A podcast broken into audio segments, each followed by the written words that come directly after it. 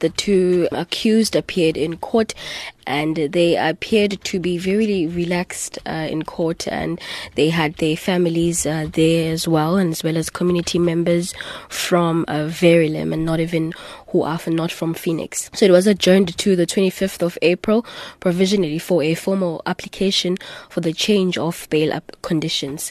So it was the state that asked for bail conditions to be changed, and her lawyer opposed that, hence the case was adjourned to the 25th of April.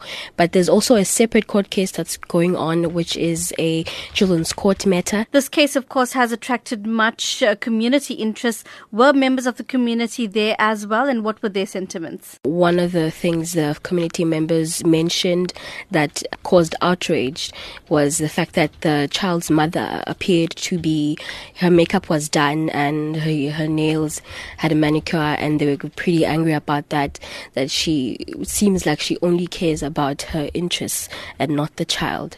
We also spoke to the community members, and some that were there were from Verulam and not from Phoenix, who were saying they're there to support the child. We also spoke to Omesh Singh. He is the chairperson of the Phoenix CPF. He spoke about how the community is completely outraged over the matter. He also said they don't want the two accused to receive bail. They want them to remain in court. But he mentioned that how the matter came about was that the parent took the child to the GP, and the GP asked how the child came about to have these bruises, and the mother said it was a bike accident. And when the GP obviously inspected the child, he found that the bruises were not consistent to that of a bruise that would be gotten from a bike accident.